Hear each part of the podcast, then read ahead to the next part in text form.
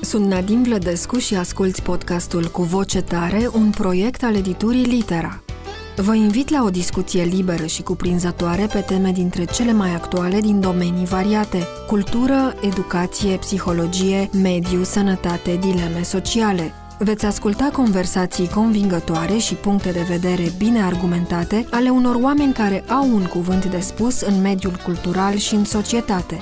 Un podcast în care ideile se confruntă cu voce tare. Bună ziua și bun găsit la Cu Voce Tare! Ne întâlnim astăzi într-un moment istoric, un moment istoric pe care îl sărbătorim în fiecare an. Suntem la scurt timp după 9 mai, ziua victoriei Europei, și anume încetarea, sfârșitul celui de-al doilea război mondial. Uh, iată că nu ne-am fi așteptat în secolul 21 să mai asistăm la un război, un război care se poartă la granițele noastre, un război în care Rusia este implicată acum de pe o altă poziție, poziția opusă, independent de ceea ce susține Rusia. Acțiunile sale sunt uh, de-a dreptul naziste drept pentru care am simțit nevoia de a mai face un podcast pe acest subiect, subiectul războiului din Ucraina, după cel de la începutul lunii martie, împreună cu domnul Valentin Naumescu. Le-am invitat astăzi pe Radu Hosu, care este foarte cunoscut, drept consultant politic și drept activist uh, și care se pricepe foarte, foarte bine la tot ceea ce se întâmplă acum în Rusia, pentru că urmărește foarte atent războiul, cu analize amănunțite, drept pentru care vom vorbi cu Radu nu numai despre războiul din Ucraina, dar sper și despre ce înseamnă strategia unui război, care este diferența între strategie și tactică, cum a fost construit acest război de către Putin, dacă el a avut într-adevăr o strategie și care ar fi strategia de apărare a Ucrainei, care, iată, rezistă eroic după mai bine de 70 de zile de la începutul acestei demențe, nu o pot numi altfel, războiul din Ucraina. Bun venit, Radu Hosu, și mulțumesc frumos că ai acceptat invitația mea și a Literei și a podcastului cu voce tare de a ne întâlni astăzi și de a vorbi cu voce tare despre lucruri despre care nu trebuie să tăcem. Bine v-am găsit, bine te-am găsit, Nadine, bine v-am găsit pe toți cei care ne urmăriți și mulțumesc pentru invitație. Noi mulțumim și mulțumim că Iată, avem o părere avizată despre lucrurile care se întâmplă, cum spuneam, aproape de, de granița noastră. Te-aș ruga să începem de la ziua de 9 mai, o zi pe care o așteptam cu ceva emoții, pentru că s-a s-a vehiculat foarte mult ceea ce se putea întâmpla pe 9 mai, ambiția lui Putin de a demonstra Europei că Rusia este cea mai mare putere din lume, lucrurile pe care ar fi putut să le facă, inclusiv o explozie nucleară. În schimb, l-am văzut pe Putin asistând la o paradă militară ratată cu o păturică în poală. S-a glumit foarte mult și pe tema asta. Ce spune această imagine despre Putin și cum se prezintă situația războiului din Ucraina acum? Se pare că ne-am obișnuit cu ceea ce se întâmplă și avem tendința de a urmări uh, știrile din Ucraina ca și cum uh, am un ton, în schimb să nu uităm că ororile care se întâmplă în uh, orașele ucrainene continuă și uh, nu, nu cred că se vor opri cât de curând, din păcate. Dacă e să începem cu. Uh, aici, practic, sunt mai multe idei și întrebări. Uh, aș începe cu ziua de 9 mai, care ar trebui să fie ziua victoriei sau ceea ce uh, ar trebui să fie ziua victoriei Rusiei împotriva nazismului, ceea ce în parte istoric este un fals, pentru că Uh, nu Rusia a învins nazismul, ci Rusia alături de vest, sau mai bine spus vestul alături de Rusia, Rusia fără ajutorul uh, legii Land-Lease a lui Franklin Delano Roosevelt din 1941, uh, dacă mi-aduc aminte bine că a fost uh, semnată prima, prima astfel de lege, nu ar fi câștigat războiul, nu ar fi reușit să reziste Uh, în fața invaziei naziste. Chiar generalul Iukov, marele general uh, rus, scrie în memoriile sale cum că uh, Rusia ar fi pierdut războiul dacă nu ar fi existat Statele Unite ale Americii, însă Putin în ultimii 20 de ani a transformat parada de 9 mai dintr-o paradă care este despre înfrângerea unui stat agresor în, într-o paradă politică, practic. Deci este o paradă militară cu, scop, uh, cu un scop de propagandă politică pentru a scoate în evidență puterea armată a Rusiei. De ce? Pentru că Rusia, în principiu, are un PIB care este aproximativ cam cât al undeva între Olanda și, și Spania, deci este o, cea mai mare țară ca extindere uh, geografică, însă nici pe departe nu este o putere economică. Uh, și astfel, uh, cartea asul din mânecă al, uh, al lui Putin și al Rusiei a fost întotdeauna puterea militară. Și puterea militară nu convențională obligatoriu, unde într-adevăr ea este a doua sau a treia putere din, uh, din lume, însă arsenalul nuclear este cel care a fost întotdeauna de temut. Uh, paradoxal, faptul că există și alte țări care au arsenal nuclear și cum ar fi Franța, Marea Britanie sau America, a, a, a dus la imposibilitatea de a folosi vreuna dintre ele vreodată uh, arma nucleară. Deci, paradoxal, faptul că există arme nucleare ne face să nu folosim arme nucleare, pentru că în doctrina militară se numește, uh, mai ales în doctrina militară americană, se numește MAD, Mutual Assured Destruction. Dacă cineva folosește o armă nucleară, cel mai probabil uh, uh, întreaga civilizație va ajunge la un breaking point, ca să spun, să spun așa, adică o, la, o, la o lovitură care ne va afecta pe absolut toți, pe toți combatanții. Deci, uh, parada militară de la din 9 mai, uh, din acest 9 mai din Rusia a arătat o, o, o armată uh, slăbită a Rusiei, pentru că au participat aproximativ 130 de uh, blindate. Bineînțeles că parada a fost deschisă de către uh, rachetele Satan 2, cum sunt ele supra, uh, supranumite, Uh, purtătoare de focoase nucleare, tocmai pentru, din nou, to emphasize, a scoate la în evidență faptul că uh, America, uh, că Rusia are este o putere nucleară. În același timp, este o rușine dovedită pentru că parada militară aviatică a fost anulată din motive meteorologice, probabil datorită faptului că era mult prea curat cerul. Nu știu. Că... Evident, acolo putem să discutăm doar de, de o frică a rușilor de a nu escalada vreo situație, pentru că în momentul în care ai foarte multe aeronave în, în aer, radarele le pot detecta și pe ale tale și pe ale inamicului, numai că nu vei ști care e al tău, care e al inamicului. Și atunci, cel mai probabil de asta au fost anulate și în uh, Moscova și în Sankt Petersburg uh, paradele militare aeriene. Mm. Mergând la situația de, răz, de război din acest moment din Ucraina, ea este mai bună decât ar fi s-ar fi așteptat absolut orice analist politic, militar, geostrategic înainte de 24 februarie. Uh, noi mai bună bună pentru Ucraina, adică mai bună de partea mai, bine. Mai, da. mai bună, mai bună mm. pentru Ucraina uh, și pentru, uh, pentru Europa în general, însă este un lucru absolut groaznic aici. Uh, ce mi-aș dori, mai ales uh, pentru cei care ne urmăresc, uh, uh, să ne dăm seama că nu comentăm un meci de fotbal.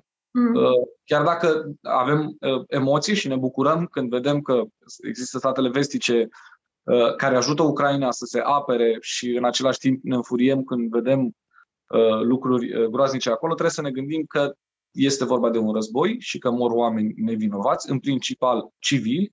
Masacrele, masacrele de la Bucea, Irpin, Makariv, Cernihiv, Sumi sau, evident, Mariupol sunt exemple clare de crime de război și ceea ce le, cum le, le denumește președintele american Joe Biden, genocid.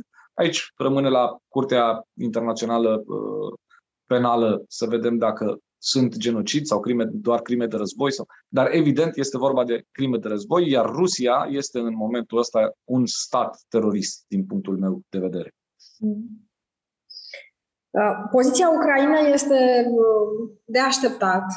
Ucraina nu are ce să facă decât să se apere, se apără eroic aș spune, dar, după cum bine zici, uh, uh, neașteptat. Uh, toată lumea ar fi dat, n-ar fi dat nicio șansă Ucrainei și ar fi spus că războiul se va încheia în câteva zile și iată că nu se întâmplă lucrul acesta. Acum, nu comentăm un meci de fotbal, nu facem pronosticuri, nu facem pariuri. Am vrea cu toții ca Ucraina să învingă, să-și recapete supremația teritorială, să poată să facă toate demersurile pentru a intra în Uniunea Europeană, să scape de sub tirania sau de sub pericolul Rusiei. Cât de fezabil este acest scenariu și ce va presupune el ca sacrificiu, dacă până la urmă se întâmplă, cu marele ajutor fățiși și mai puțin fățiși al statelor lumii care trimit muniție în Ucraina, care ajută Ucraina, dar nu în mod direct, tocmai pentru a se evita această situație, i spune, MED, total nebună, după acronimul pe care l-ai folosit, pentru că uh, nu este sigur că Putin uh, nu va gândi la un moment dat că dacă el trebuie să piară sau să ajungă la Haga, să uh, dea socoteală pentru crimele comise, atunci mai bine să piară întreaga lume și va apăsa poate un buton roșu de care ne temem cu toții în ideea că nu mai contează nimic ce se întâmplă după el. Hai să începem cu ultim, uh, ultima idee, butonul roșu. Butonul roșu, de fapt, în realitate nu există. Este, putem să îi spunem în ghilimele. E important, poate, pentru, pentru cei care ne urmăresc. Uh, și știu pentru că pe pagina mea de Facebook uh, mm-hmm. foarte multe ori s-a discutat despre chestia asta, butonul roșu, uh, frica nucleară și așa mai departe. Uh, Putin nu poate să apese de unul singur butonul roșu. Există un chain of command, un lanț de, de, de comandă. Adică Putin poate să dea ordinuri, însă uh, se cunoaște deja în istorie, cel, se, se cunosc cel puțin două instanțe în care uh, comandanți ruși au refuzat să execute ordinul uh, butonului roșu. Uh, odată în, în criza de la uh, rachetele din Cuba și odată în 1970 și ceva, când uh, din greșeală radarele, adică a fost o pură eroare, radarele rusești au detectat o armă nucleară venind dinspre vest, s-a dat ordinul de, de răspuns tot, tot prin atac nuclear, însă omul care trebuia să pună în practică acest ordin a așteptat refuzând să pună uh, ordinul în, uh, în aplicare și a așteptat să fie sigur că ceea ce se vede pe radar este o armă nucleară, ceea ce s-a dovedit a fi fals și uite așa, un om rus ne-a salvat atunci uh, de la, de la, de la un dezastru. Care, cât de fezabil este, deci, posibil, cât de fezabil este ca Putin să ajungă să facă lucrul ăsta, mi se pare puțin fezabil. Uh, nu trebuie să scoatem din discuție un, un astfel de lucru. Adică situația este atât de problematică încât trebuie luat în calcul și sunt 100% sigur că liderii mondiali se gândesc la chestia asta și Statele Unite ale Americii alături de NATO uh, se gândesc cum să apere spațiul uh, nostru, al tuturor, de un asemenea astfel de atac, însă cât de fezabil, prima ta întrebare era uh, cât de fezabil este ca Ucraina să câștige acest război. Și, în primul rând, cred că pentru a discuta despre câștigarea războiului trebuie să plecăm de la uh, a defini ce înseamnă câștigul. Uh-huh. Pentru Rusia, sunt 100% sigur că câștigul principal ar fi fost deturnarea uh, guvernului de, la, uh, de Kiev, de, de, de, guvernului de la Kiev. Deci, practic, să îl schimbe pe Zelenski cu uh, o păpușă, o marionetă, o, de fapt, o păpușă a Kremlinului și să controleze Ucraina prin, printr-o păpușă a Kremlinului. Uh, acest lucru nu s-a întâmplat, prin urmare, strategia s-a schimbat și acum probabil că are alte obiective uh, Kremlinul. Câștigul din partea, pe partea cealaltă a, a Ucrainei, câștigul total, ar fi recuperarea tuturor teritoriilor pierdute în 2014, însemnând Lugansk, Donetsk și Crimea. Cât de fezabil este, cât de fezabil este acest scenariu? Destul de puțin probabil. Destul de puțin probabil. Uh, al doilea scenariu care ar putea însemna o victorie a Ucrainei este revenirea la granițele sau la teritoriile de dinainte de invazia din 24 februarie. Din punctul meu de vedere, acesta ar fi uh, o, aceasta ar fi o victorie clară a Ucrainei, pentru că nu doar au blocat ofensiva Ucra- uh, rusă, ci au și împins-o înapoi în teritoriile, uh, în teritoriile lor. Ceea ce se întâmplă practic în momentul ăsta, de exemplu, în jurul Harkovului, unde contraofensivă Uh, hai să facem o diferențiere. Contraatacuri înseamnă atacuri uh, punctuale mm-hmm. de împingere a inamicului mai departe. Contra, uh, în spate. Contraofensivă înseamnă un atac tactic pe un front larg, uh, folosindu-se uh, arme, arme combinate, armată combinată, adică uh, blindate, uh, uh, artilerie, uh, arme, avioane și așa mai departe, cu uh, obiectivul de a împinge un front cu totul în spate, nu doar de a prelua anumite localități.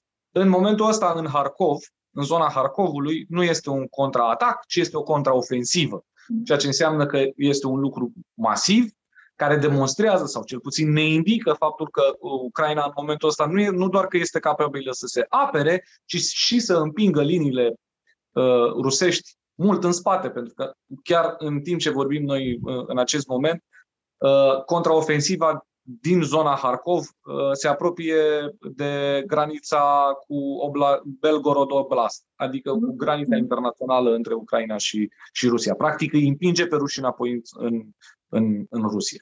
Mhm. Care ar fi deci, cel mai... Este, cât de fezabilă este a doua variantă, adică victoria Ucrainei însemnând revenirea la granițele din, dinainte de 24 februarie, dacă acum două luni de zile am fi spus că nu este fezabilă, acum spunem că este din ce în ce mai fezabil. Și aș putea să dau câteva motive. Ajutorul uh, uh, Americii, care este extraordinar de important, este extraordinar, este de departe cel mai important ajutor uh, din, de până în acest moment, urmat de Polonia și, și Marea Britanie. Polonia, raportat la PIB-ul lor, a, făcut, a oferit un ajutor militar chiar mai mare decât, am, decât America, dacă ne raportăm la PIB-uri. Uh, este fezabil pentru că ucrainienii în acest moment primesc arme de ultimă generație, în schimb rușii încep să-și folosească uh, armele din rezervă, ca să spun așa, din depozite care sunt din ce în, sunt din ce în ce mai vechi, din ce în ce mai puțin folosite, folosesc oameni care sunt din ce în ce mai puțin antrenați. Moralul lor este la pământ.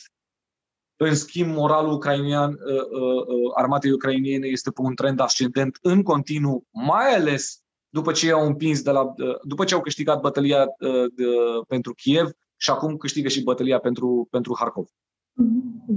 Care este cel mai rău scenariu și cel mai bun scenariu pentru Ucraina? Cel mai bun scenariu l-a, l-a invocat cumva să-și recapete întreg teritoriul, să-i alunge pe ruși total și eventual să-și recapete teritoriile și pierdute în 2014, dar și cu ce cost?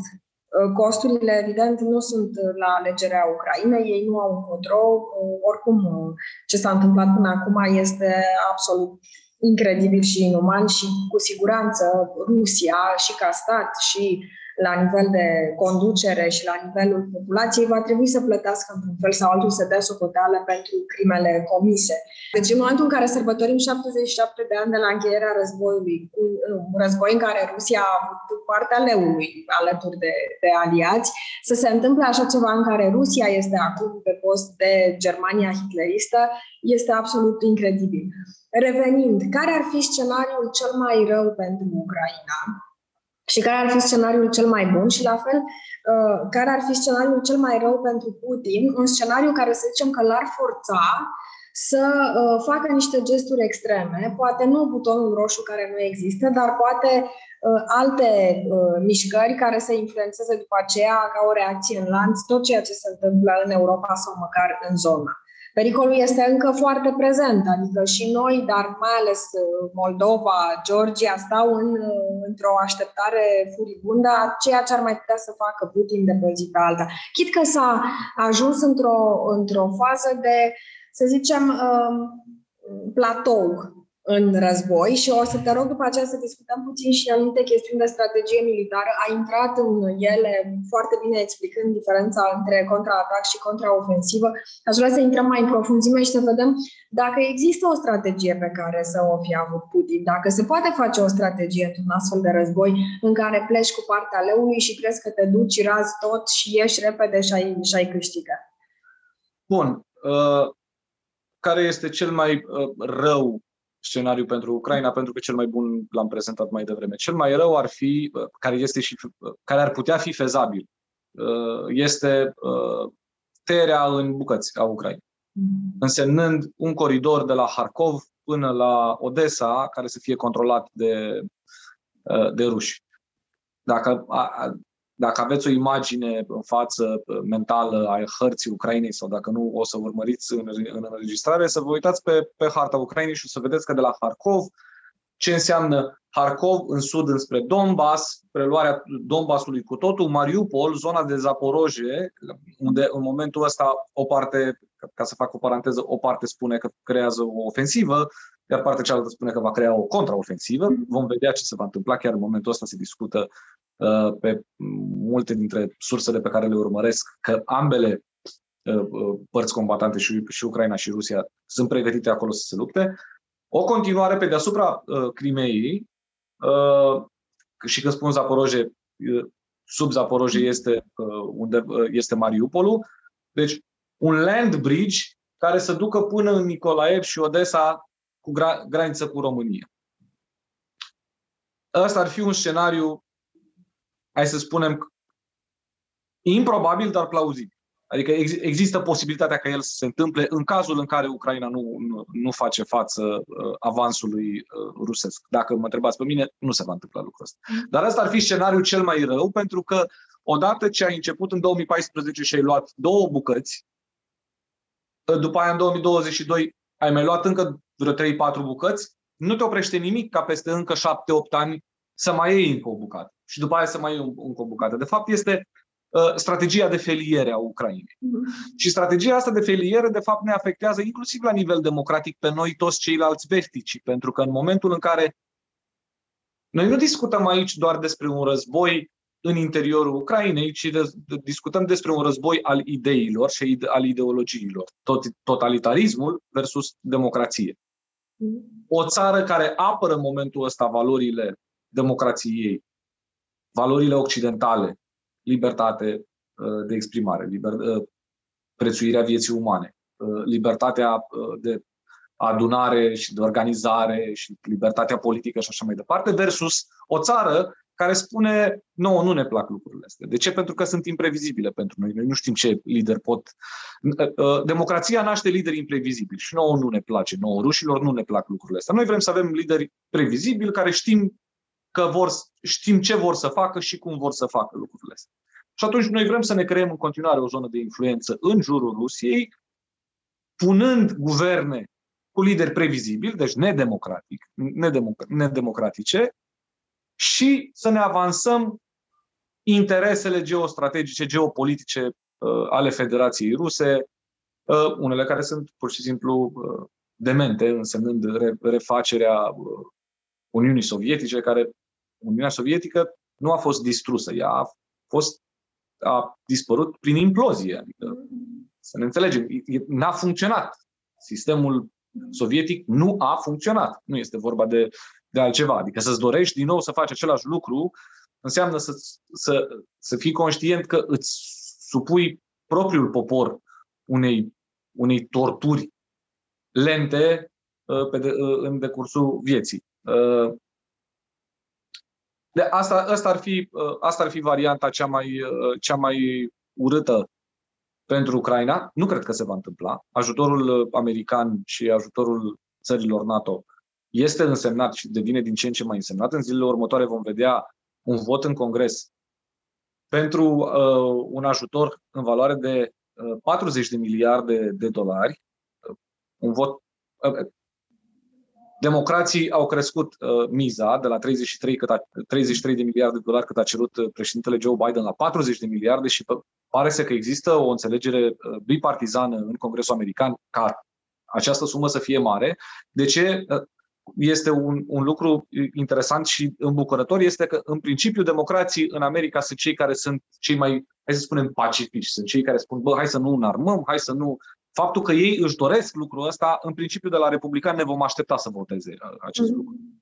Uh, din, acești 40 de miliarde, din aceste 40 de miliarde, 24 de miliarde înseamnă military aid, adică ajutor militar, care înseamnă armament, muniție, uh, blindate, grele și așa mai departe. care vor ajunge la un moment dat uh, în, în Ucraina. Uh, soldații uh, ucrainieni deja sunt antrenați în diferite baze din Ucraina, din vestul Ucrainei, din Polonia, din Germania și inclusiv în America de către armatele, de către americani în principal, pentru a folosi aceste blindate care sunt noi, pentru, sunt noi pentru ei, sunt, sunt tehnică militară nouă și ca, ca să ne înțelegem, eu nu sunt un expert în, în strategie militară, nu sunt un expert în, în, în, în, arma, în armament, dar citind și urmărind experți, uh, am înțeles că diferența dintre un tank sovietic și a folosi un tank, să zicem, de, de standard NATO, este ca și cum ai avea permis de conducere de clasa B și ți se pune după aia un, un tir în mână. Și zice, nu, conduc, că tot are roți, volan. Ei, nu e același lucru. Este, ai nevoie de foarte mult training să poți să înveți uh, uh, cum să conduci un tir, nu? Dacă tu ești conducător de mașină mică. Adică trebuie să devii profesionist. Lucrul ăsta se întâmplă în acest moment, se întâmplă uh, de la începutul războiului și ceea ce este îmbucurător este că se întâmplă din 2014 încoace. Adică după invazia omuleților verzi în Uh, Lugansk, Donetsk și în Crimea, Statele Unite ale Americii și țări, practic țările vestice, dar cu leadership Statele, Statelor Unite ale Americii, au uh, reformat, au ajutat la reformarea armatei uh, ucrainiene și i-a pregătit pentru o eventuală, ceea ce acum se vede că este o adevărată invazie din partea uh, armatei ruse. Deci, practic, toată pregătirea asta de 8 ani de zile se vede în momentul ăsta pe frontul de război. Pentru că dacă am fi avut invazia de astăzi, în 2014, Ucraina nu ar fi avut niciun fel de șansă. Și probabil că strategia lui Putin de a prelua Kiev în trei zile s-ar fi întâmplat. Mm. Însă acești 8 ani în care țările vestice au ajutat prin educarea și reformarea armatei ucrainiene se vede în momentul ăsta în, în, pe, pe front. Care a fost uh, strategia lui Putin în afară de aceea pe care ai spus-o de a câștiga războiul în trei zile, un fel de blitzkrieg uh, a la Putin, dar cu o armată uh, și cu o paradă militară decrepită total? El are în continuare această mentalitate a colosului care se duce și învinge doar prin masivitatea lui sau prin inerția masivității lui, ce nu a luat Putin în calcul, sau poate mult prea puțin, a fost spiritul uh, poporului ucrainean, care este absolut incredibil, dar care este pe de altă parte și firesc în momentul în care te lupți și nu de acum, cu rușii. Și noi avem această animozitate transmisă de generații față de ruși și dorința noastră de a adera la NATO și la Uniunea Europeană au fost cu atât mai puternice cu cât am simțit tot timpul pericolul Rusiei în coasta noastră, chit că nu suntem Ucraina sau Republica Moldova. Și atunci este perfect de înțeles cum de Ucraina rezistă uh, din acest punct de vedere, pe lângă faptul că e mult mai ușor să te lupți când ai dreptatea de partea ta, când ești underdog, și nu mai spun, nu poate suna cinic, dar uh, e absolut real, când se întâmplă astfel de masacre pe teritoriul tău și asupra populației tale. Uh, a avut Putin o strategie și dacă da, este el capabil să-și o modifice și uh, înregistrând tot felul de înfrângeri sau de uh, situații care nu au fost previzibile și nici nu au uh, nici nu s-a putut adapta la ele foarte bine. S-a, s-a, a ieșit din această inerție, s-a, s-a mișcat puțin sau rămâne închistat în această idee pe care o are, o idee obsesivă, care îi face pe toți analiștii politici ai lumii să-l considere bolnav psihic lucru mm, pe care m-aș feri să-l iau de, de bun, pentru că eu, nu... Eu, eu, nu, eu nu-l iau. Da. Eu nu-l iau ca fiind adevărat. Nu sunt expert în, în psihologie, nici, nici nu cred că e treaba noastră și în niciun caz a experților militari să facă expertiză psihologică asupra uh, cuiva, însă uh, planurile lui Putin și strategia lui Putin este ele sunt cunoscute de ani de zile, adică nu e că a nebunit ieri. Dacă, dacă e să intrăm în, în frame-ul comunicațional uh, de Putin are o problemă uh, cu capul. Uh, nu cred că are o problemă cu capul. Cred că este o chestie de ideologie și de uh, redemonstrare a puterii a ceea ce a fost cândva Imperiul Rus. Este o chestie de, de, de ideologie și este o, o, o necesitate pentru lipsurile din Rusia. Putin întotdeauna a, a căutat dușmanul extern pentru a convinge populația că, de fapt, este important să sacrifice lucruri, bunăstare, libertate, uh, dezvoltare și așa mai departe, uh, pentru că, de fapt, alții nu ne lasă. Dușmanul extern nu ne lasă, vestul nu ne lasă, ei se apropie de noi, ei nu ne lasă, ei, ne, ei uh, nu, nu-și doresc ca Rusia să se dezvolte. Ceea ce este un fals. În realitate, practic, miile de multinaționale care au fost în Rusia și acum, care acum s-au retras, sunt cele care au contribuit la puțina bunăstare din orașele cosmopolite ale Rusiei. Uh, Rusia are în continuare un, un nivel de uh, prag al sărăciei, deci populația sub nivelul uh, sărăciei, sub, sub nivelul de prag al sărăciei este de 40%. Deci noi discutăm despre o țară profund săracă, la nivelul uh, uh, societății. Nu discutăm aici de minereuri, minerale și așa mai departe, ce, ce are uh, Rusia. Bun, hai să discutăm. oligarhi. Exact. Da. Să discutăm despre strategie. Ce este, în primul rând, o strategie? Pentru cei care să o spun simplu, o strategie este un set de acțiuni care te duce de la punctul A, ăsta în care ești în momentul ăsta, la punctul pe care ți-l dorești, adică punctul B, oricare ar fi el. Punctul B fiind un obiectiv. Tactica, în principiu că multă lume face, face o, o, o confuzie între strategie și tactică. Tactica este acțiunea în sine.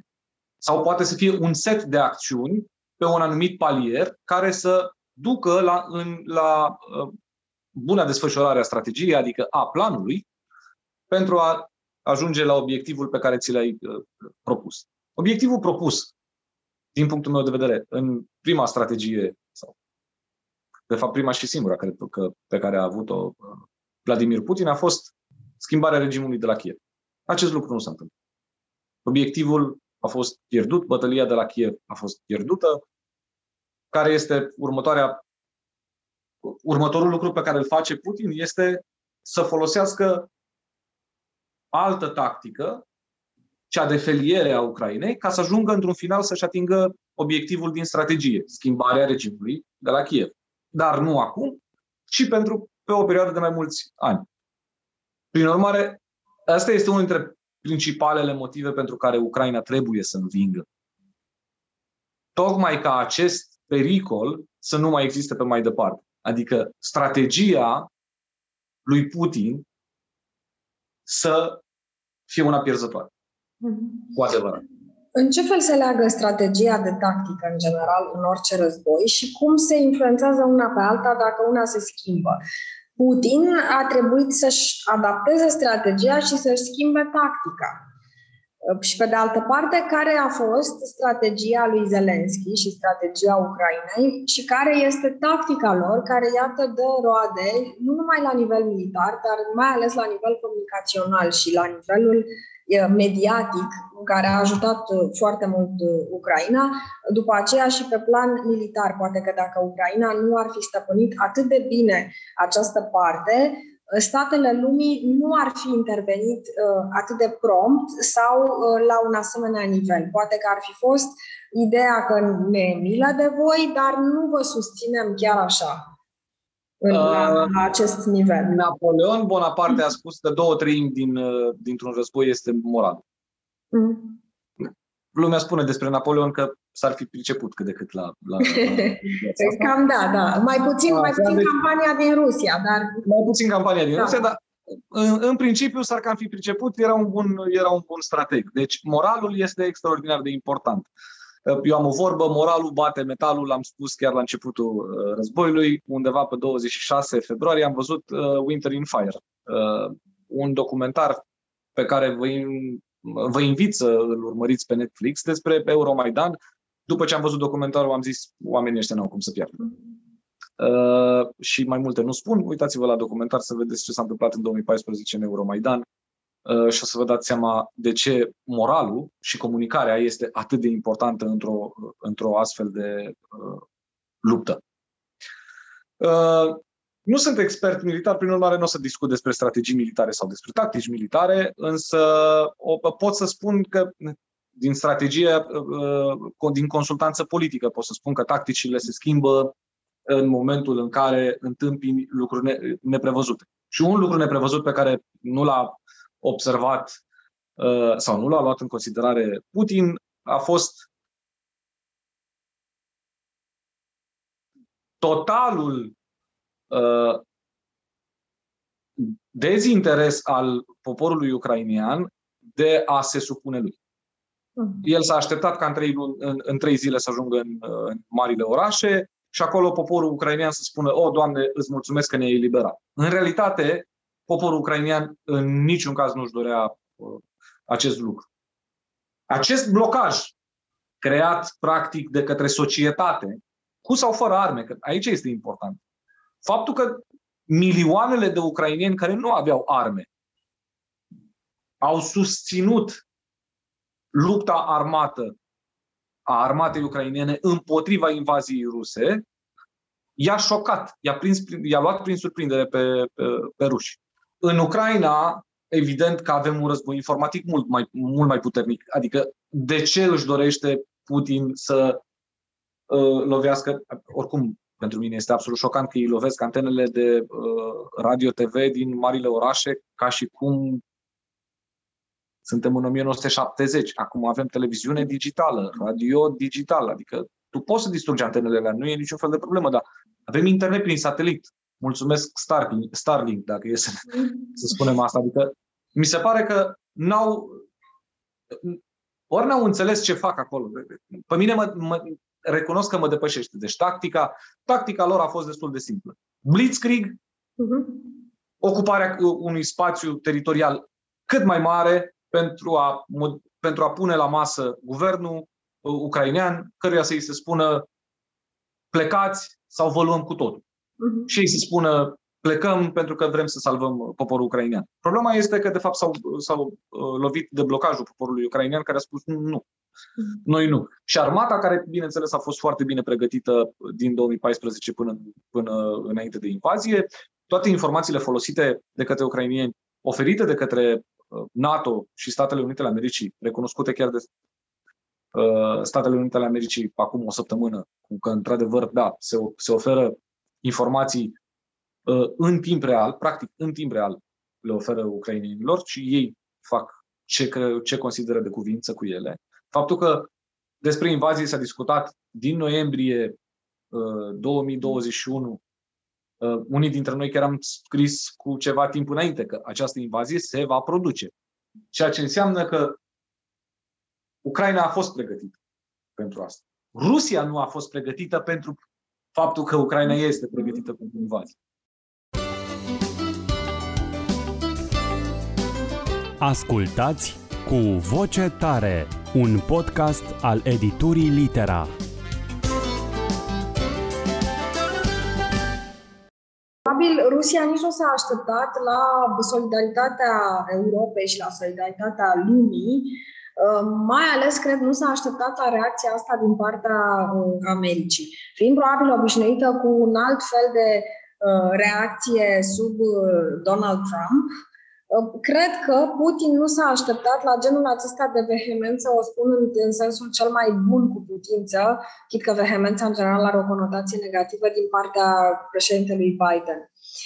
Totuși, pe ce a mizat Rusia? Pentru că această lipsă de contact cu realitatea, de la nivelul lui Putin, până la nivelul generalilor lui și la nivelul armatei ruse, care pare um, autentic dezorientată în teritoriu și neînțelegând cum de nu au fost primiți cu uh, brațele deschise, ajungându-se până la niște anecdote dincolo de hilar. Dacă nu ar fi toate ororile uh, care sunt uh, absolut de nejustificat, sub nicio formă, nu, nu se poate înțelege această reacție barbară a sălbatică, animalică a soldaților ruși și ceea ce au făcut la Bucea, de exemplu, un singur, un singur exemplu, dar dincolo de asta există uh, un fel de uh, nedumerire în, în rândul armatei ruse care nu știe ce face acolo, de ce face ceea ce face și cum a ajuns să facă asta. Probabil așa se explică și ceea ce spui că ei bombardează uh, antene uh, crezând că suntem în 1970. Cum, care este explicația pentru această inadecvare la teren? Într-un război trebuie să-ți cunoști foarte bine uh, armata, mijloacele și teritoriul pe care te duci.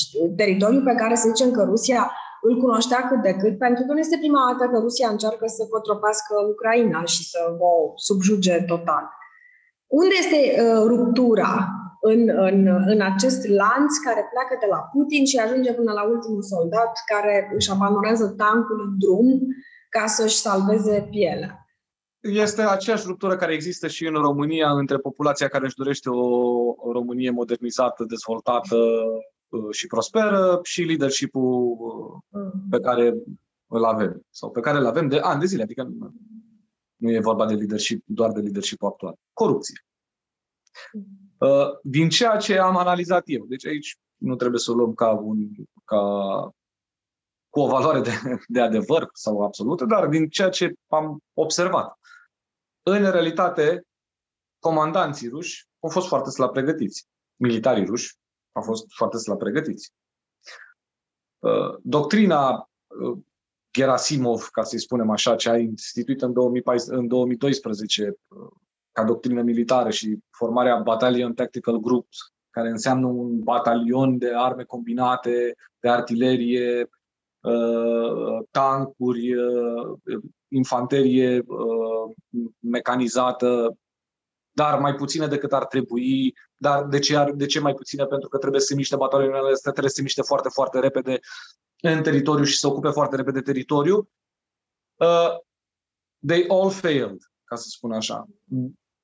Doctrina asta, modelul ăsta de organizare armată nu a funcționat Analiștii americani spun că, de fapt, lipsa sergenților, adică cei care sunt direct foarte apropiați de, de infanterie, uh, este uh, un motiv cât se poate de clar pentru dezorganizarea din teren. O armată total nepregătită, o armată care a fost practic furată și există, există uh, informații din interiorul Rusiei oferite de către site-ul Bellingcat, care sunt foarte cunoscuți pentru analiză militară și analiză uh, și uh, investigație în interiorul Rusiei, cum că oligarhii ruși care erau puși în diverse puncte strategice ale, de contracte cu, cu armata, adică aveau contracte cu armata, ar fi furat numai în ultimii ani undeva în jur de 11 miliarde de dolari uh, din contractele astea. 11 miliarde de dolari pentru modernizarea uh, echipamentelor înseamnă enorm de mult. Înseamnă enorm uh, tu să știi, Putin, că te bazezi, că ai niște tancuri și niște soldați care sunt pregătiți și niște comandați care știu ce fac acolo și în realitate, de fapt, nu ai lucrurile astea. De ce? Pentru că tu patronezi un sistem corupt care, la rândul lui, pe cale de consecințe, fiecare uh, strat în parte corupe stratul de mai, de, de, mai, jo, de, de mai jos. De ce democrațiile funcționează și de ce tiraniile nu? Pentru că chiar dacă sunt mai greoaie în luarea deciziilor, pentru că ai dezbatere, ai idei diferite, totuși, la final, s-a demonstrat istoric că ideile mai bune reușesc să iasă la suprafață și să fie acceptate, în general, în marea lor majoritate. Și mai departe, odată cu ideile, vin și oamenii care sunt mai bine pregătiți, care mai departe vor să pregătească mai bine oamenii. De aia avem, cel puțin în NATO, o armată mult mai bine pregătită față de ceea ce are uh, Rusia. Și demonstrația cea mai bună pentru, pentru oricine își dorește să vadă diferența între Rusia și modelul de, de guvernare al societății și de organizare al societății din Rusia și vestul pe care eu îl susțin și modelul de organizare al, al, al vestului este tocmai în Ucraina. În 2014, Ucraina nu avea niciun fel de șansă, dar cu ajutorul, uh, cum să spun, competențelor vestice, Competențele astea vin din niște idei, ideile astea vin din capul mm. unor oameni, oameni care sunt lăsați să le exprime. Cum sunt lăsați să, să, să, să le exprime? Pentru că structura, organizarea societății este una care este liberă, este democratică și atunci ai oameni care sunt, au idei bune, care ajung la niveluri înalte, care le pot exprima și le, pune, le pot pune în aplicare. Și au ajuns în Ucraina oamenii ăștia și le-au explicat ucrainienilor. Sistemul vostru militar este unul depășit. Aveți nevoie să-l reformați.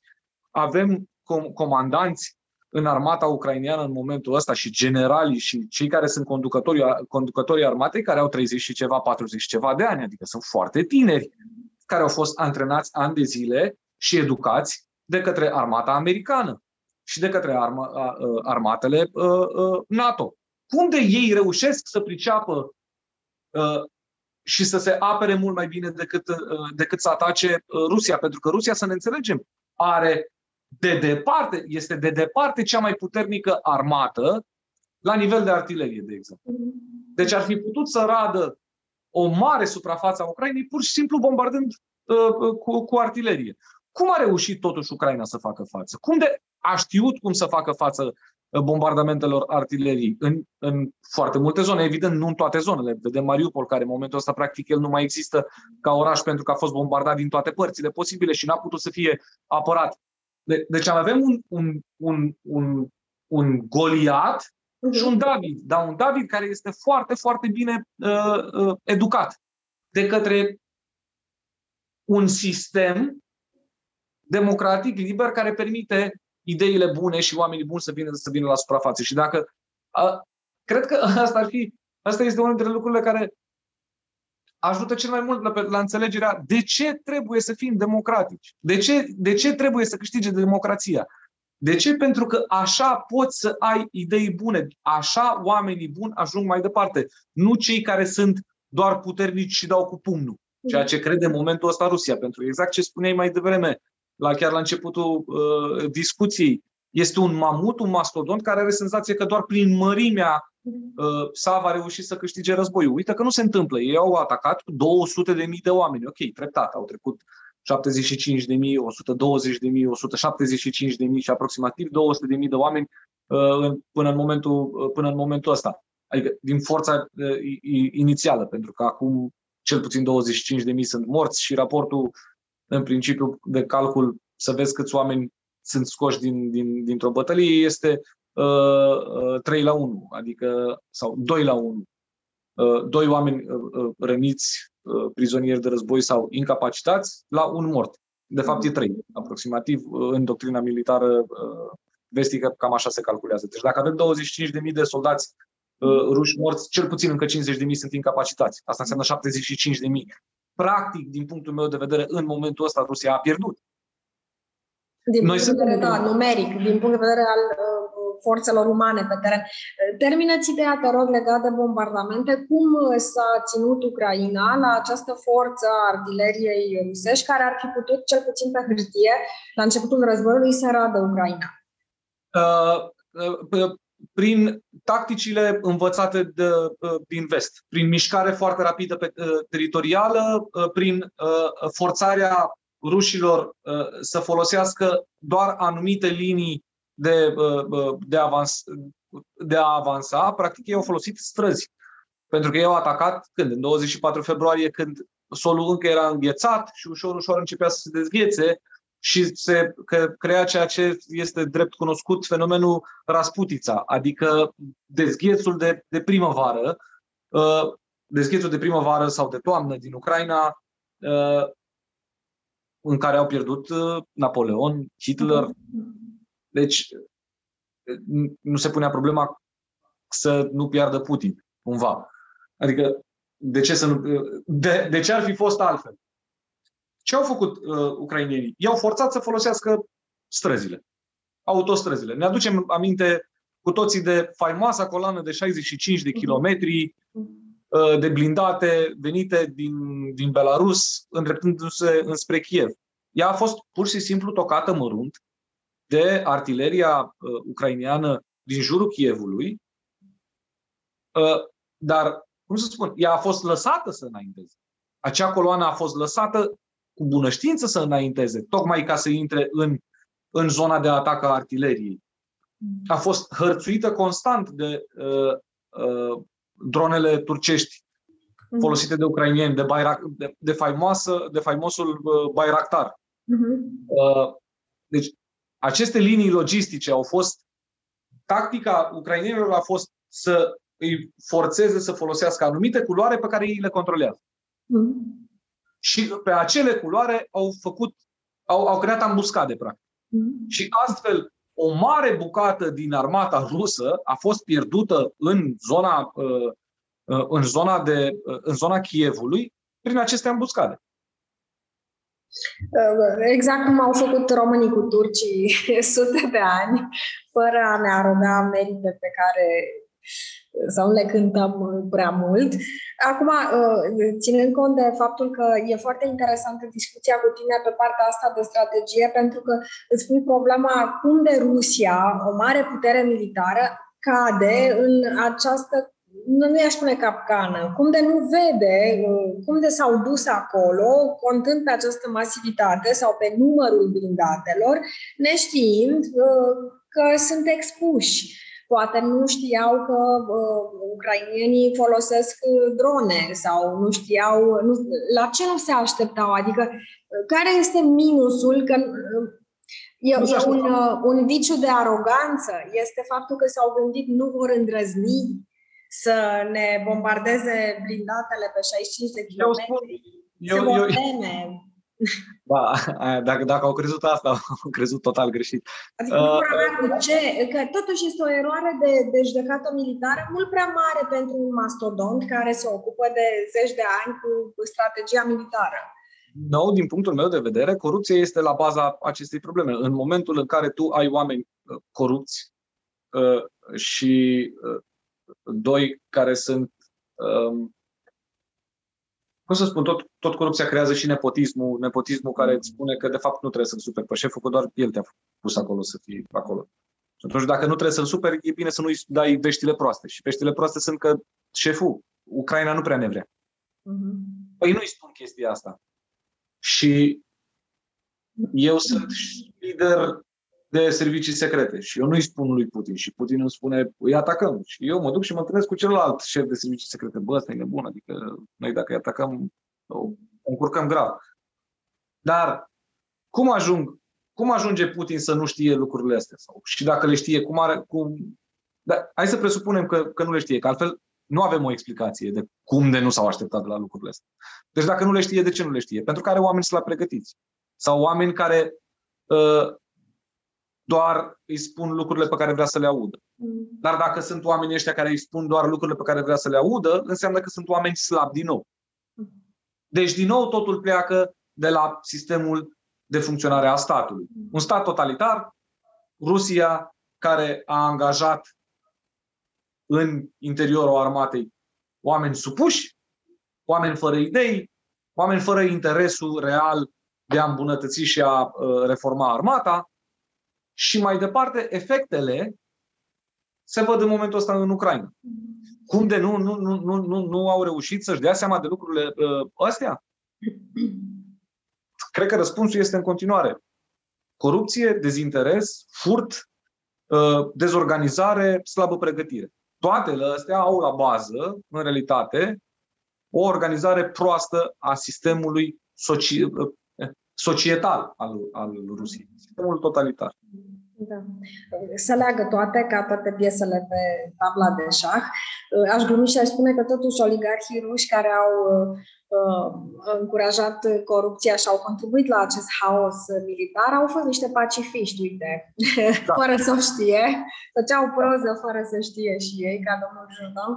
Deci uh, au uh, contribuit cumva la eșecul lui Putin, în același timp dorind să mențină regimul la putere pentru că regimul îi favorizează și le servește intereselor. Dar ca în orice sistem totalitar, unde nu merge ceva bine, înseamnă că nu merge nici în altă parte și toate lucrurile se leagă și putreziciunea sistemului cu atât mai mult iese la iveală.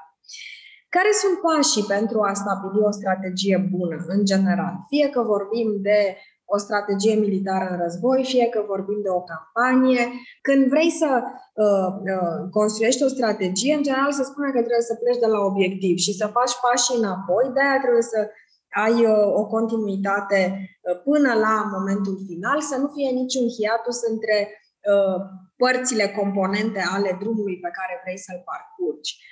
Există niște borne pe care trebuie să le ai în vedere. Uh, ne poți spune anumite uh, linii uh, care dau o strategie bună în orice ai vrea să faci? Păi, da, putem să. De, dacă plecăm de la definiție, strategia fiind un set de acțiuni care te duc din punctul A în punctul B, uh, punctul B fiind obiectivul, primul lucru este să stabilești obiectivul și să-l înțelegi.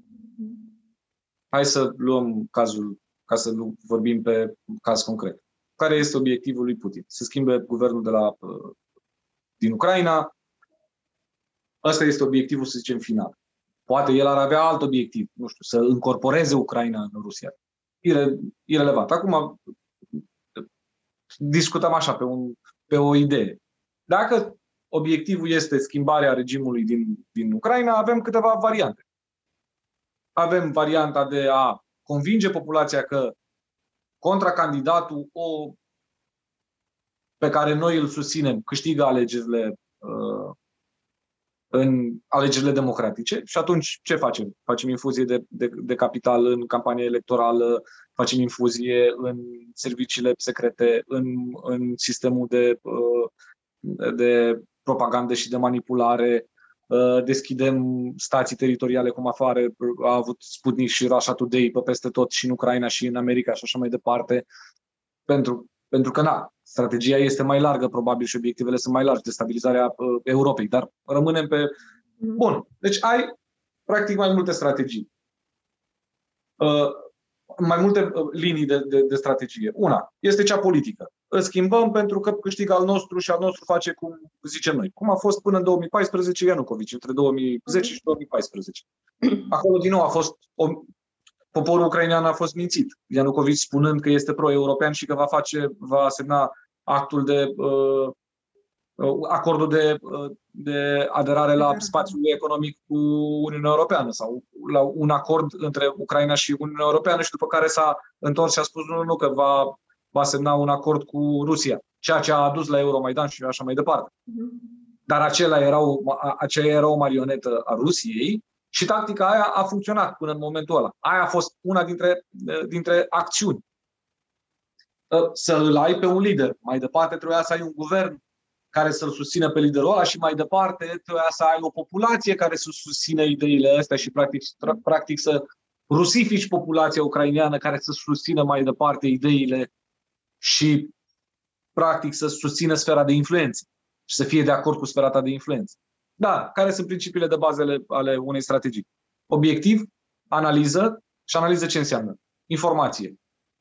Cine sunt, de ce sunt aici uh, și cum pot să ajung în punctul B. Uh-huh. Ce mă oprește, care îmi sunt, uh, uh, care sunt, care îmi sunt pașii înainte, care sunt, îmi sunt adversarii și care sunt uh, hai să zicem, elementele de opoziție pe care trebuie să le, pe care trebuie să le depășesc. Îți, cam astea sunt elementele principale. Informație, analiza în sine, și de fiecare dată când spun de, de strategie, mă gândesc la strategie politică, că mai repede la asta mă pricep și atunci spun, de exemplu, studiu sociologic. Fac o analiză. Dacă îmi doresc să cresc un politician, un anumit politician, într-o campanie electorală, vreau să știu, în primul rând, care este notorietatea lui, un, de, care sunt elementele care sunt văzute bine de către electorat, care sunt uh, elementele care sunt văzute rău de electorat și așa mai departe. Deci mai întâi trebuie să am o analiză, un assessment al unde sunt în momentul ăsta. Care este punctul A din care plec? Că dacă eu nu am analiza asta și nu am imaginea asta, o să am senzația că, băi, eu sunt cel mai bun politician și de fapt pe mine nu mă cunoaște absolut nimeni. Sau invers, am senzația că nu sunt bun și că trebuie să-mi îmbunătățesc elemente care de fapt n-ar trebui să fie îmbunătățite și îmi fo- fo- focalizez atenția pe lucruri care îmi consumă energie din ceea ce ar trebui să facă în realitate. Bun, deci ai nevoie de un obiectiv, de o, o analiză, un assessment și mai departe, într-adevăr, de ceva borne. Ce faci într-o strategie când ți-ai identificat și punctul A și punctul B, știi foarte clar ce vrei să faci, unde vrei să ajungi, minusurile și plusurile pe care le ai și totuși nu vezi soluții pentru a ajunge de la o bornă la sau uh, opoziția este atât de puternică sau uh, obstacolele sunt de nesurmontat. Ce poți să faci și în ce fel intervine aici tactica? Păi, uh, depinde ce obiectiv ai. Dacă ai un, există, există cam trei, uh, trei tipuri de campanii care nu reușesc niciodată. Cea care nu are un plan, cea care nu are implementarea sau cea care nu are nici plan, nici implementare. Uh, planul fiind strategie, implementarea fiind managementul de campanie. În principiu, cam uh, întotdeauna ai un om care un om, o echipă care să gândească o strategie, să vezi care este obiectivul. Într-o, într-o campanie electorală, de exemplu, este destul de simplu, vrei să câștigi uh-huh. campania electorală. Dar mai departe, campania aia este, trebuie să aibă mai uh, în hai să zicem, în lateral, cum ar veni, o echipă de management, de implementare a acestei strategii. Că degeaba ai tu o strategie care este scrisă pe foaie dacă ea nu este implementată mai departe. Uh, ce faci în momentul în care tu ai un obiectiv uh, pe care nu-l poți atinge? Păi înseamnă că ți-ai setat uh, greșit obiectivul sau poate ți-ai setat timeline-ul greșit. Dacă eu zic că vreau să ajung primar mâine și eu m-am apucat de campanie astăzi, e clar că am greșit obiectivul, că nu mai am timp să-mi fac campanie, nu mai am timp să... Și atunci obiectivul trebuie foarte bine setat. De acolo, ăsta e un lucru esențial, obiectivul. După care, analiza uh, din teritoriu, ca să spun așa. Să vezi care este frontul. Informațiile. Din nou, de la Sun Tzu, nu? Știm foarte uh, bine de acolo. Informația este esență în, în, în strategiile uh, și în campaniile militare, la fel ca și în strategiile și în campaniile politice. Informație. Câți oameni îl susțin pe adversarul meu? Câți, pe ce flancuri mă va ataca? Care sunt punctele mele vulnerabile? Care sunt punctele lui vulnerabile? Uh-huh. Unde pot să-l atac pe el? Unde pot să-i creez false flag? Uh-huh. Adică unde să par eu vulnerabil ca el să-și folosească resursele în zona aia și, de fapt, în realitate, eu să îl atac într-un blind spot al lui. Scuze că folosesc uh, rongleză în momentul ăsta, de mi este, mi este mai ușor și sunt sigur că publicul înțelege. La... Ca și Sun Tzu folosea. deci, e ok. Glumesc. Acum ne-am îndepărtat de uh, războiul din Ucraina, revenind la războiul din Ucraina, uh, un astfel de moment de cumpănă, să zicem, a fost și este în continuare după fiecare din aceste orori întâmplate uh, în Ucraina. Era foarte ușor Uh, să se demoralizeze, uh, să aibă un, o cădere, chiar și Zelenski, uh, dar mai ales oamenii. Oamenii ar fi putut la un moment dat, nu dintr-o simpatie față de poporul rus invadator, nici față de Putin, ci pur și simplu dintr-un instinct de supraviețuire. Ar fi putut să spună, domne, mai bine în viață și cu ocupație rusă pe capul nostru, decât să murim cu arma în mână, încercând să salvăm ceva ce poate nu poate fi salvat. Există un moment, cred, în fiecare război, în fiecare construire a strategiei și urmărirea ei pe teren, în care îți vine să renunți sau în care te simți copleșit sau ce, ce se face atunci? Adică cum încorporezi acest moment care va să vină, chiar și într-o campanie uh, electorală, uh, când te simți încercuit, când nimic nu merge, când nu nu corespunde în teren ideea ta bună de la început. Cum te adaptezi atunci? Păi atunci trebuie să faci assessment de etapă, ca să-i, spun, să, să spunem așa. Ce n-a funcționat Procesul bine? etape. Procesul etapei. Ce n-a funcționat bine? Și evident, într-o situație de criză și de război, uh, este destul de greu să faci lucrul ăsta. Adică dacă ne-am putea pune în papucii lui Zelinski și să ne gândim uh, că n-ar fi funcționat lucrurile cum au funcționat, adică bine până în momentul ăsta. Uh, din punct de vedere militar, repet, doar din punct de vedere militar, pentru că din punct de vedere uman ceea ce este acolo este o catastrofă. Nu, se, nu putem să punem în discuție acest lucru.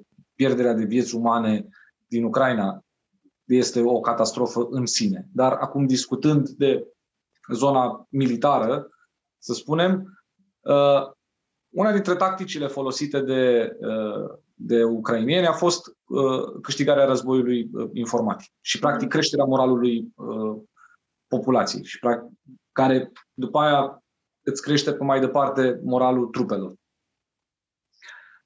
Evident, lucrul ăsta vine combinat cu faptul că trupele erau mai bine pregătite mm-hmm. și reușeau să facă față fizic, pentru că doar spiritul în sine nu este îndeajuns, ai nevoie și ca acțiunea de pe teren să se întâmple. Ce poți să faci în momentul în care ajungi la un punct de, uh, de, de blocaj și de încercuire în, uh, în, într-o campanie? Uh, un assessment, un, un, un proces al etapei, să vedem unde am greșit, unde suntem, cât mai avem de parcurs până ne atingem obiectivul și care sunt lucrurile pe care le-am greșit. Pentru că ai bornele de, despre care discutai și tu mai devreme. Ai niște borne. Trebuie să știi uh, în, când mai sunt trei luni până la alegeri, tu trebuie să fii cu anumiți indici, metrici, indicatori, trebuie să fii la un anumit punct. Le-am atins, suntem acolo, nu suntem acolo. La Zelinski, de exemplu, în prima săptămână, eu nu știu dacă a existat o cum a existat strategia făcută în Ucraina, dar cu siguranță exista o necesitate ca poporul să se unească în spatele leadership-ului politic și militar uh-huh. și să-l susțină. Și atunci, evident că după o săptămână de război te uiți și zici, mai am reușit chestia asta? Pare să că am reușit. Care e următorul lucru pe care trebuie să-l facem?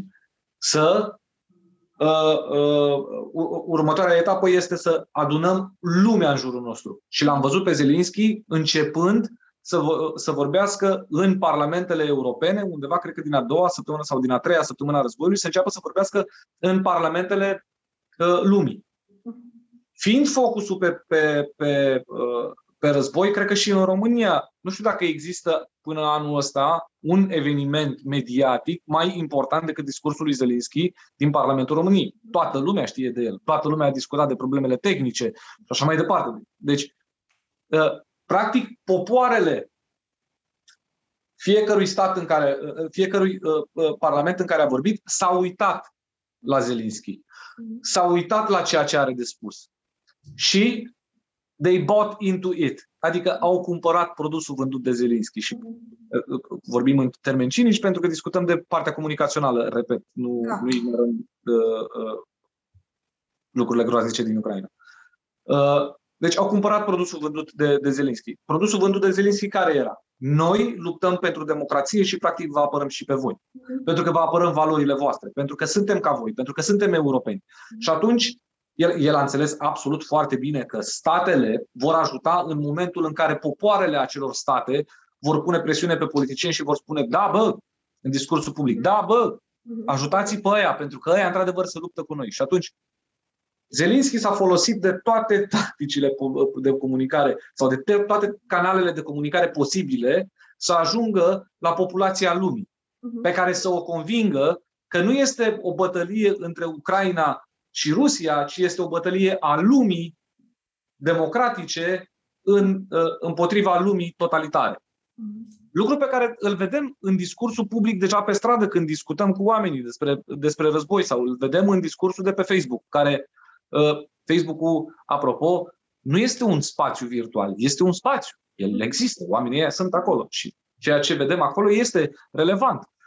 Discursul public în România este pro, uh, pro-Ucraina în momentul ăsta. Evident, asta vine pe, pe sedimentarea emoțiilor și uh, uh, uh sentimentelor uh, anti-ruse pe care le avem din al doilea război mondial, pe care le cunoaștem de la bunicii noștri, adică ce au făcut uh, rușii. Dar nu doar că există o antipatie față de Rusia, ci în momentul ăsta există o simpatie față de Ucraina. Lucrul ăsta a fost reușit de către leadership politic, de către eroismul militar și de către umanitatea arătată de poporul ucrainian. Și mai ales cred că există o antipatie față de antipatia Rusiei față de Europa, față de acest sentiment profund anti-european pe care Putin îl tot exhibă, deși Rusia, și din punct de vedere geografic, aparține Europei. Asta este o discuție foarte veche care merge dincolo de Petru cel Mare în care nu vom intra acum pentru că nu mai avem timp. Aș vrea foarte pe scurt, te rog, două lucruri în foarte puține minute. Întâi, care ar fi răspunsul Europei, uh, să zicem, uh, comasat și în discursul lui Macron din 9 mai, uh, discurs care a fost interpretat în multe feluri, în special în detrimentul lui Macron și poate nu este chiar un discurs răuvoitor, sau mă rog, nu răuvoitor, ci uh, de solidaritate mai degrabă uh, declarativă și nu uh, concretă la adresa Ucrainei, care mai are foarte mult de parcurs până a intra efectiv în Uniunea Europeană. E adevărat, trebuie să îndeplinească anumite condiții, dar Europa se ridică la înălțimea Uh, acestei imagini pe care Ucraina și-a câștigat-o pe bună dreptate, după cum spuneai, uh, vânzând lumii, încă o dată, este un termen cinic pe care îl folosim, pentru că, uh, într-adevăr, după principiul dacă vrei să strigi help, mai bine strigi fire, ca toată lumea să se simtă vizată și că poate pieri și ea într-un incendiu, decât să vină să te ajute pe tine, care nu reprezinți nimic pentru altcineva care trebuie să-și pună pielea la bătaie pentru tine. Bun, discursul lui Macron. Uh, propunerea lui Macron, nu o să intru în detalii în momentul ăsta, care este propunerea unei, de fapt, unei Europe cu două viteze, unei Europe extinse, în care se intre, de fapt, și Ucraina, dacă este viabil, dacă nu este viabil, aici este o discuție Uh, de politică europeană, geopolitică, relații internaționale și așa mai departe. Nu intrăm, nu cred că e momentul să intrăm în lucrul, în, în lucrul ăsta. Ce în schimb eu nu aș fi făcut dacă aș fi fost consultantul lui Macron, nu i-aș fi spus să introducă problema ucrainiană în discurs. Există posibilitatea ca ceea ce a spus Macron acolo să fie soluția cea mai bună pentru Europa. Nu știu în momentul în care ai introdus elementul Ucraina, care este profund un, un subiect emoțional, și spui, uh, și aici intră aroganța, și spui, Ucrainei trebuie ani de zile, ba mai mult, cred că decenii, ca să poată fi primită în, în, uh, în Uniunea Europeană. Aici îl contrazic. Aici îl contrazic eu pe Macron dacă mi se permite, nu că m-ar auzi sau așa, dar eu vreau să contrazic ideea asta. Nu cred că este nevoie de decenii pentru ca Ucraina să intre în uh, Uniunea Europeană. De ce? Pentru că lumea se schimbă. Nu pentru că Ucraina este cea care, ar, care în momentul ăsta ar avea posibilitatea să intre în Uniunea Europeană. Ucraina este o, o țară cu un sistem învechit, uh, care are o corupție, uh, un nivel de corupție ridicat, care este în reformare, dar mai are mult, mult de lucru, Însă, unu, aroganța cunoașterii viitorului. N-ai de unde să știi ce efecte are războiul ăsta asupra societății ucrainene. S-ar putea ca războiul să termine în două luni de zile cu înfrângerea Rusiei și oamenii ăia, într-adevăr, să fie focusați pe valori și pe principii, nu doar în orașele mari, pentru că dacă discutăm despre orașele mari, Odessa, uh, uh, Kiev, Harkov, sunt orașe cosmopolite, deci deja este cu totul altceva. Dar haideți să vă dau doar pe exemplu ăsta. Guvernul ucrainean are o media vârstei de 38 de ani. Este unul dintre cele mai tinere guverne din Europa. Este un guvern pro-european, chiar dacă în fruntea lui Zelensky este rusofon. Mhm. Născut în Crivi Rog, vorbitor de limbă rusă, ă, și totuși cu idei și cu valori pro-europene, cu dorință de schimbare a sistemului. Durează mult să schimbi un sistem? Evident. Osificat? Evident. Uh, sovietizat, ca să spun, osificat sovietic? Evident. Durează foarte, foarte mult. Însă, schimbările din exterior și presiunea din exterior, dar și din interior, o societate care își dorește să fie prosperă. Asta este presiunea din interior o lume care își dorește să te, să, să, te, uh, să te ajute și să te ia alături uh, de tine. Poate și din uh, motive cinice, să fii buffer dintre Europa și Rusia. Pentru că putem să discutăm cinic și inclusiv la, la nivelul ăsta. Mai Dar, ales că ne aflăm în această poziție. Exact, și, da. exact. Și vedem cât de importantă este. Mm. Și atunci, există presiunile făcute ca tu să-ți schimbi într-adevăr sistemul și să te reformezi. Mm. România a avut nevoie de 20 și 4 de ani mm-hmm. pentru a începe, practic 25 de ani când noi am fost acceptați, după care în 2007 am, am și intrat în, în, în uh, Uniunea Europeană. Dar noi am plecat de la supămânțărele, ca să spun așa. Uh-huh. Adică noi am plecat de la o, o, un sistem profund totalitar. Ucraina nu este un sistem. În Ucraina nu există un sistem totalitar. Zelenski a câștigat democratic împotriva unui alt pro-european, Petro Poroshenko. Deci un pro-european a bătut un alt pro-european, chiar dacă se spunea că uh, uh, Zelenski este pro-rus. Nu. După cum s-a observat din 2019 până în momentul ăsta și nu doar pentru că există, uh, a existat invazia, dar și înainte. Deci nu, Ucraina nu pleacă de la, de la același nivel ca România, care a avut nevoie de decenii să ajungă în Uniunea Europeană, ci pleacă de mult mai sus. Infuzia de capital și de, de, de, de, uh, de resursă umană care va ajunge în Ucraina după uh, acest război, cred că va fi foarte, foarte mare. și Despre asta cred că e vorba. Va fi nevoie de o reconstrucție de lungă durată a Ucrainei, de un nou plan Marshall pentru uh, Ucraina și probabil de efortul financiar foarte mare al Europei și probabil în sensul ăsta Macron temporizează pentru că asta pune presiune asupra popoarelor Europei care la un moment dat nu vor mai fi atât de uh, permisive.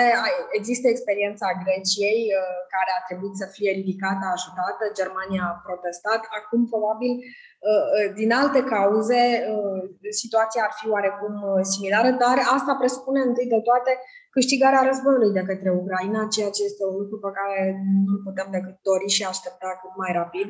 Nu mai avem timp, Radu. Mulțumesc frumos pentru discuție. O ultimă întrebare Uh, cea de final pentru podcast, pentru că este un podcast care uh, pornește de la o editură, deci are legătură cu cărțile, poate legat și de subiectul despre care am vorbit, care este ultima carte citită de tine și dacă ne poți recomanda o carte, să spunem, de strategie, iată, politică sau militară, în afară de Sun Tzu, pe care îl pomenim cu toții când e vorba de orice legat de război.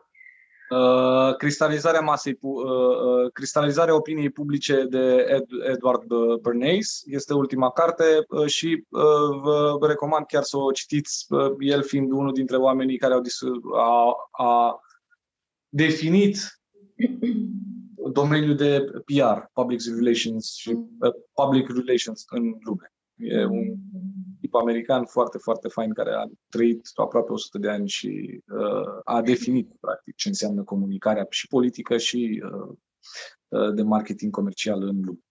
Lucru foarte important pe care, iată, Volodymyr Zelensky l-a înțeles foarte bine, ucrainienii îl înțeleg foarte bine, europenii îl înțeleg, Putin nu îl înțelege în acest în această bulă în care trăiește cu păturii în brațe. Mulțumesc frumos, uh, Radu Hosu, pentru discuție, pentru că ai mai făcut puțină lumină în ceea ce se întâmplă acum în altă etapă a războiului, mult diferită față de acum două luni.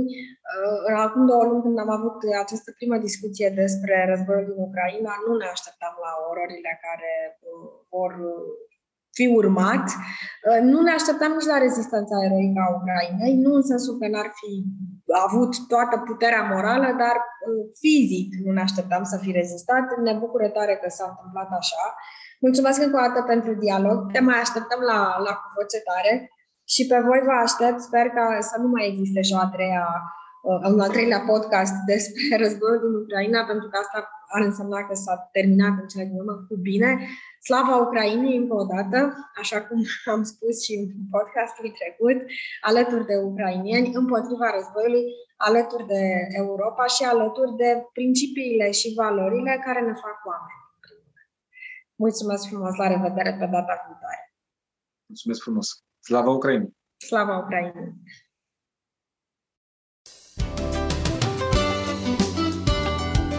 Ați ascultat Cu Voce Tare un podcast litera cu Nadine Vlădescu și invitații săi. Podcastul cu voce tare poate fi ascultat pe Spotify, SoundCloud, iTunes, Apple Podcast, Google Podcast, pe canalul de YouTube al editurii Litera și pe blog Litera.